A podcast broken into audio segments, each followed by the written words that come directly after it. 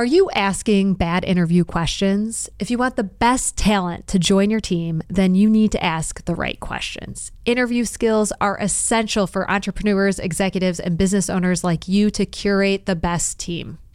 Recruitment is one of the most important investments your company can make. And in this episode, we'll give you the interview techniques and game changing job interview questions.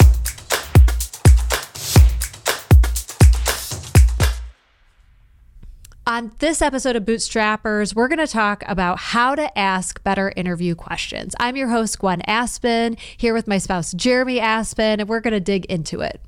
Okay, Jeremy, we're going to talk about how to ask better interview questions. And interviews are just always so hard because you're really interviewing someone's representative. Have you heard that? No. Instead of them. Yeah. Because Yeah, uh, that that makes sense. Yeah, because they're, there to lawyer on their best person's behalf. Uh, of course, of course. And the other tricky thing about interviews is there are certain personality types that always do badly in interviews, and certain personality types that always do well, despite the fact that they're not going to be that good at working when they.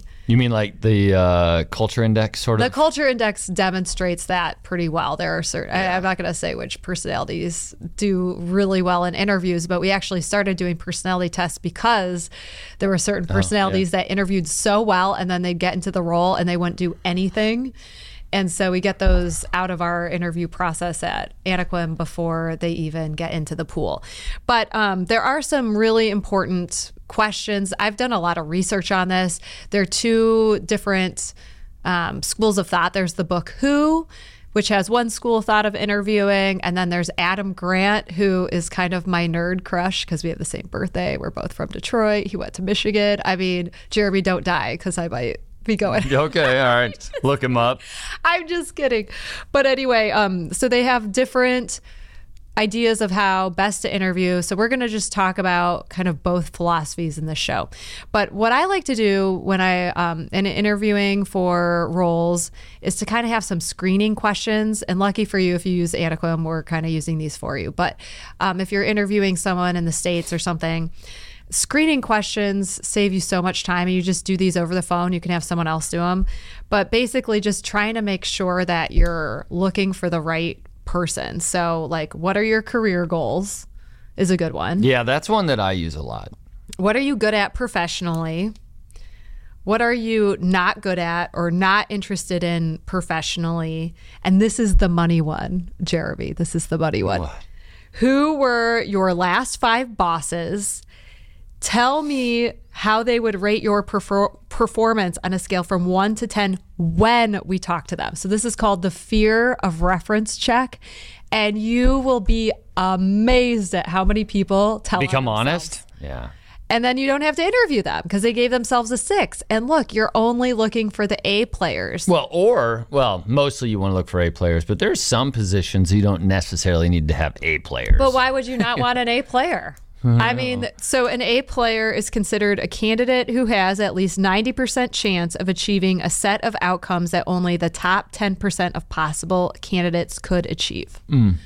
And so whenever we're interviewing, we're not playing small. no, we're trying to get for get that that amazing person in the seat because then they can grow with the business. But there's some business models which actually, frankly, I don't understand. But like call centers, uh, um, and there's some down, big, really big ones down in Mexico, and it looks like their model is just put someone in a seat for about four and a half months, burn them out, and put someone else in the seat. I that know. sucks. That's the worst. But I don't think that the quality. So when people have that business good, yeah. model, um, the quality for the for the client or whoever's receiving those calls is so bad, and that's why call centers have a horrible reputation. And instead, and what we saw at Wistar Group with our apprentice program and maintenance, and what we've seen at our call center is when you get someone on board, you tell them, "Hey, this isn't a job. This is a career." and you show them the trajectory where okay you're going to start taking midnight calls at an emergency maintenance call center and no that's not super fun but if you do that job well then maybe you can be a supervisor. Maybe you can run a project. Maybe you can um, you know help us out in this business unit and here's your job trajectory. And then you get high quality people in those lower ranking positions and then they work their way up. They understand what it's like. So they're great managers. They're very empathetic towards other people at the business. They're not snobby. They're it, it creates an amazing culture. So so i really like this trying to go for a candidate who has at least 90% chance of achieving a set of outcomes that only the top 10% of possible candidates could achieve. Having that as a goal is transformative in and of itself when you're looking at candidates. And you can also pay them more, and it ends up being less expensive. I've told this before, at least in another podcast, but um, I was in Kansas City. And there was a guy that had come to me, and he was asking for double the market for to, as an export agent, Brian. And uh, and he gave me a very good reason. He said, I'll do three times the work and I'll charge you double. And I learned so much from just that formula. Yeah. Because if you're working with an A player, you end up being able to pay people more money. So you're working with higher caliber individuals and you're saving money. Totally. By, it's so it's kind of like the opposite of uh, when you go shopping and your wife comes home and says, "I saved fifty percent." I, I I I don't like this conversation. okay, going back to uh, interview questions. So, are you a proponent of asking the same questions to every single person? For well, I'm not. I don't like interviewing, so I'm not really a proponent of anything. You just have to end up doing it. Um, I kind of I kind of go with the flow. I mean, there's some basics I think you have to get out of the way, but um, usually I'm looking for something more in the way of a partner, like someone that long term, and I can deal with some inefficiencies, but I like I like the trust. Trust for me is the big one. So you shoot with the hip. I don't know if I shoot at, but I'm a little flexible on on so the rigidity. The research shows, folks, that if you ask the same questions to everybody, you'll have a better outcome. Um, if you stick to the script and you then also uh, you can measure their answers on this is the best practice you have your set of questions and you're they're set because you want to get a certain things answered uh, about the role. So you want to make sure that the person's no drama. You want to make sure that they are hard workers, whatever. So you design the questions in a way that help you get to those answers. And then you ask the same questions, you rank the answers on each one. And if you use a science experiment method, you're more likely to get the right outcome. It's not as fun for the interviewer. No. Come on, we yeah. all want to shoot with. Is it shoot with the hip? No, shoot by the hip. No, shoot, shoot from. shoot from. Just think of shooting from the hip as opposed to shooting by the hip or on the hip or on to your hip. Whatever. okay, so that's what the research shows. Um, okay, I think most people are comfortable with asking questions regarding the role, but the, the big problem that people have is those intangibles and getting at is this person a hard worker? Can they solve problems independently? Are they going to take feedback well? Are they trainable? What other the gene, the responsibility gene, the responsibility gene? How do you determine this in an in an interview? So I have a few options. So let's just start at the top. If someone is a a good problem solver. Um, if you give them a general task, can you figure out the st- steps to make it better? Is basically what you're looking at. I think a good question for this is asking them if you were charged with creating a training system for your last job, what steps would you take to create the training system? So they know their last job like the back of their hand, or mm. they should. And so just see if they're like deer in headlights, if they can they're like, oh, I got this um, you know, I need to create a plat. I have to decide on a platform, and then I have to outline the courses, and then I have to create tests for each course, and then I have to create content for each course. And then, I mean, if they can come up with some solutions, and you can see how their brain works, you can determine whether they're going to be a good problem solver, and then they can do that right on on cue in the interview. So I think Reverse that's a good engineering one. the last position. That is that's a great one. So that yeah. can help with problem solving. The big one is drama. Oh my gosh, how much how much does drama cost a business? Fuck them. That's how Jeremy. They, I just that drama thing drives me nuts. And the problem with drama once they're in your organization is it's kind of hard to tease out because the people who are good at drama get everybody involved and you're like who's the cause of the drama? Well and it's i mean it's why we watch those uh those real what are those real TV shows? The the Reality the reality TV? shows. And I'm not obviously not much of a, a watcher but you know drama is being social beings one of the things we're essentially born with is an ability to dramatize things and to um, uh, sensationalize things. So- I mean, and, and you have to sensationalize things to dramatize things to be able to kind of make a larger point. But sometimes those larger points, when they're presented as drama, are devastating to an organization. I mean, Totally. the whole organization, or certainly their little uh, sphere of influence. So I was thinking a question would be, uh, do you like reality TV? And if the answer is yes, I wonder. But it's not true I did- uh, because okay. I have some employees who love reality TV and they are not drama because they don't bring anything about their personal life into the office at all. And they don't drum up drama. So that isn't What liking be- reality TV is not Yeah, I, I'd be surprised if there were any real connection there, but uh, an interesting thought experiment anyway. But what what do you do to check to see if they're a pro drama? Do you like start gossiping? Hey, did you know that such and Well, such? here's what I was and if they run with it, Here's what I think. I think you say, "Tell me about the last time you were in the office and drama. Like, what what was the drama at your last office? But do people that and cause- how did you react to it? okay. But do people understand that they're in the middle of drama, or do they think that they're in the middle of making their life better when it comes to work? Because we've had scenarios where, you know, we gave we gave three thousand dollars to three employees each, so nine thousand dollars. We literally gave it to them, um, but they were kind of that gossipy type. And first, somehow they converted that into um, us making money on them. Wait, and what, we didn't give people three thousand. yeah, we did to compensate for benefits when we were switching over to a new Oh, program. okay, because they didn't want the benefits. They wanted the benefits. We had to give it to. Long story, but Okay. yeah. So we gave them each three thousand dollars in the form of some benefits. And Okay, in cash the and all form that of stuff. benefits. Okay, yeah, yeah, And so they literally caused enough drama that we had to fire them because they thought that we were s- making money on giving them money. It's kind of like those people that they come to me and they say, "Hey, do you know anybody that's looking for a bad investment so they can write it off?" What the fuck are you talking about? no, I know nobody that's looking to make a bad investment to Write it off. to write it off. That's just Okay, so but I do think that if you ask people about drama in their last workplace, if they know every detail about that drama, oh yeah, yeah, yeah, they yeah. If you ask if they're like light up and they're like, "Ooh, let me tell you about that." Then that's your sign that they're drama. If they're like, "Gosh, I don't They get into know," it. or there was an issue and I don't know all the details and I just stayed stayed out of it.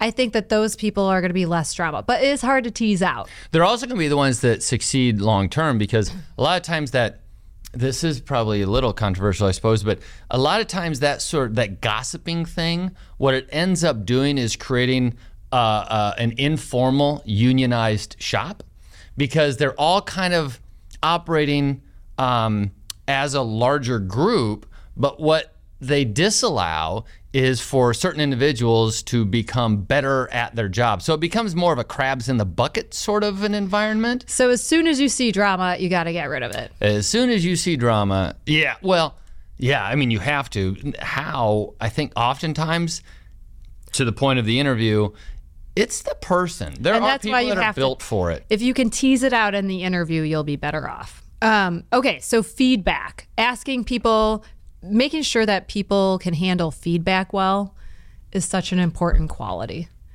So I remember there was a accountant that we used to hire and she was so bad at receiving feedback. Do you remember it? that person? No.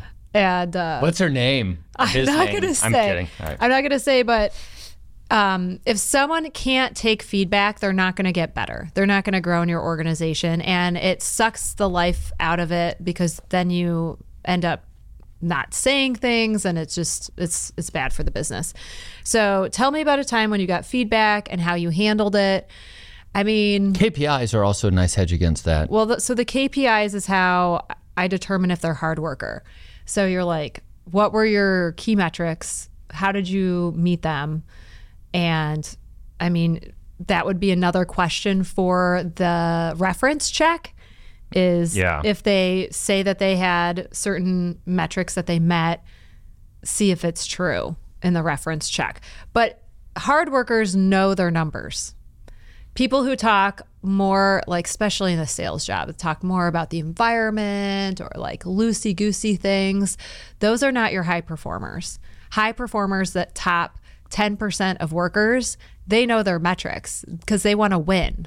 And so those are the people that you want to hire. So I think asking about metrics and how how you ranked and really digging into those and how they respond is huge for determining if they're a hard worker. Do you agree? Yeah, and I'll bet you that those top performers they must make at least 50% more than their counterparts, maybe even double.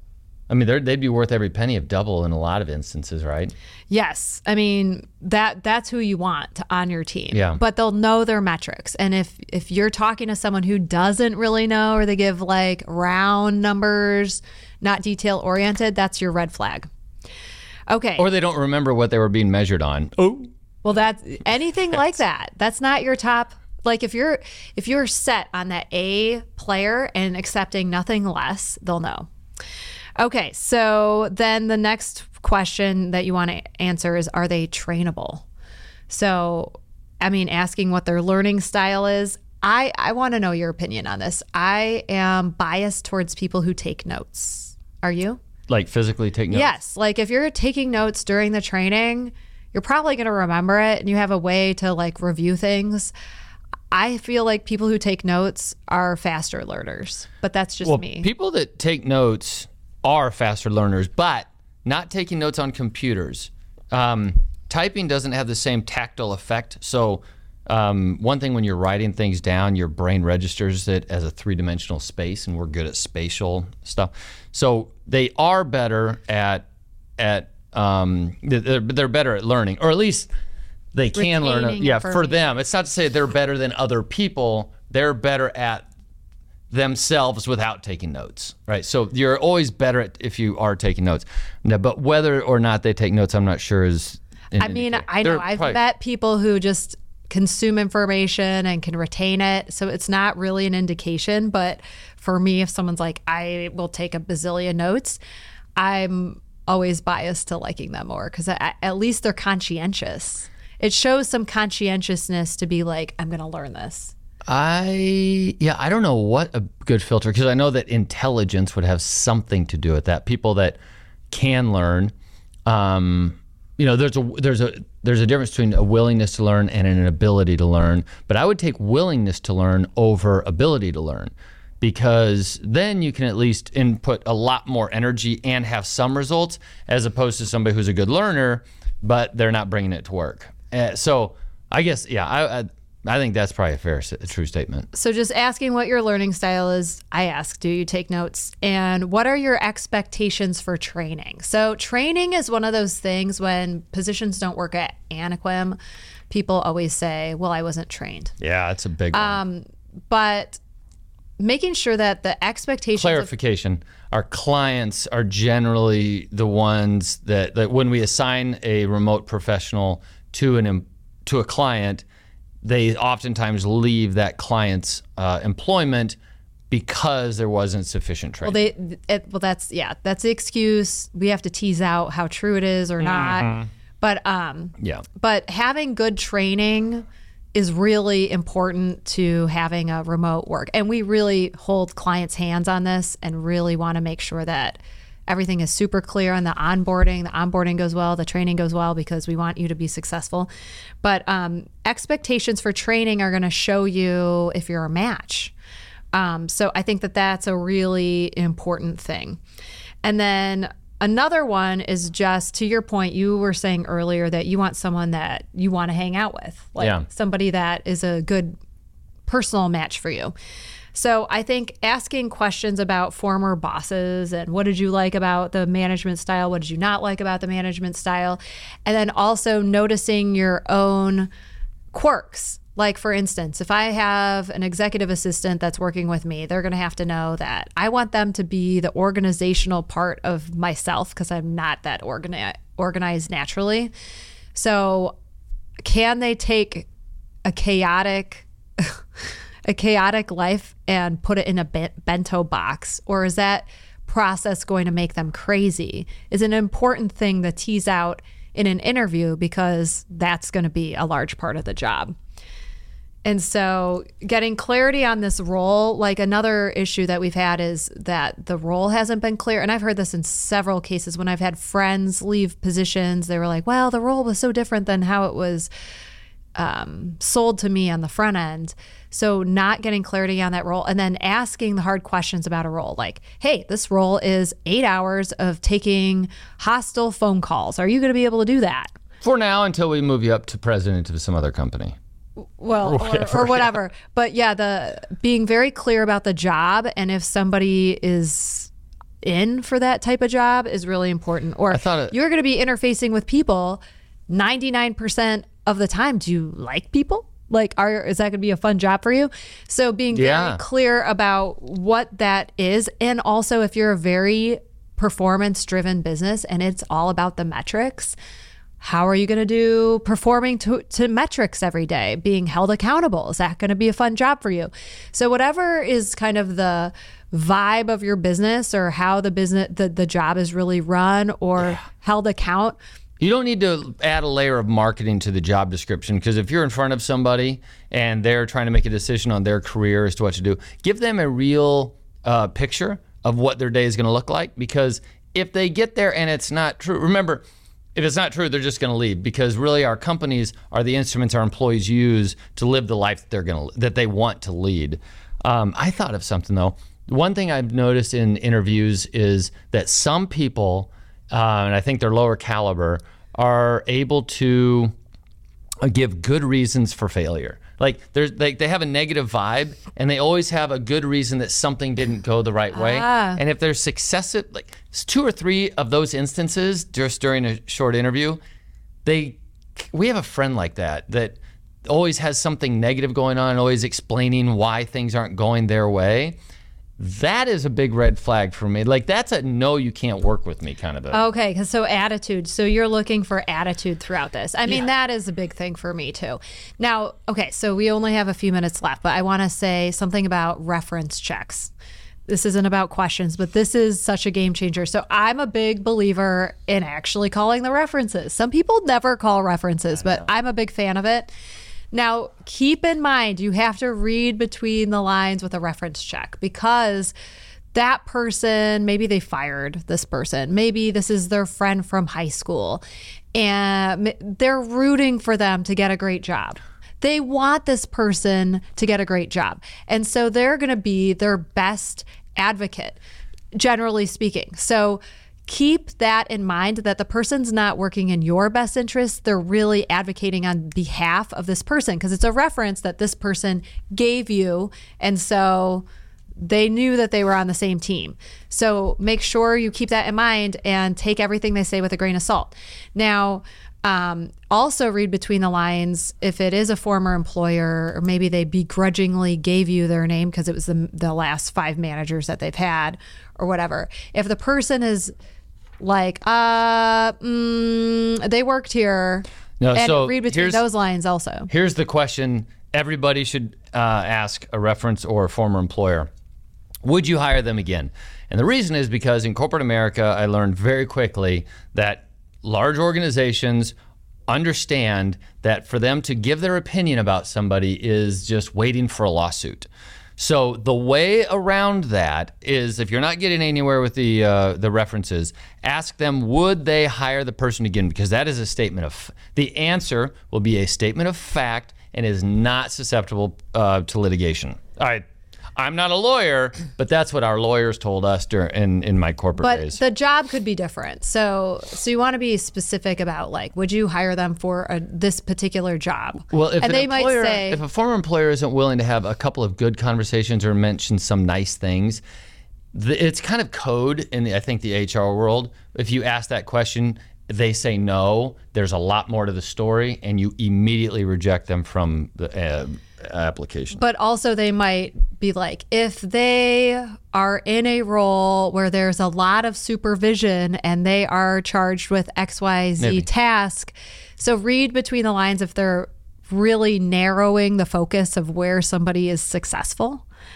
Because if they're trying to be like, in this very specific circumstance, they're great. Maybe, yeah. Then that is uh, and I've been in a lot of these calls, yeah. so I've heard this. Then that's a uh, that's not your A player, because right, we're only looking for the A players, you guys. We're not looking for a B or C player, so we don't want someone that only fits in this little puzzle piece piece of the puzzle. We want someone that can grow with the organization that's going to add value at every level. We have put the most effective questions and interview methods together for you and you can download them for free right now. The link is in the show notes. And that's a wrap. We'll see you next time on Bootstrappers.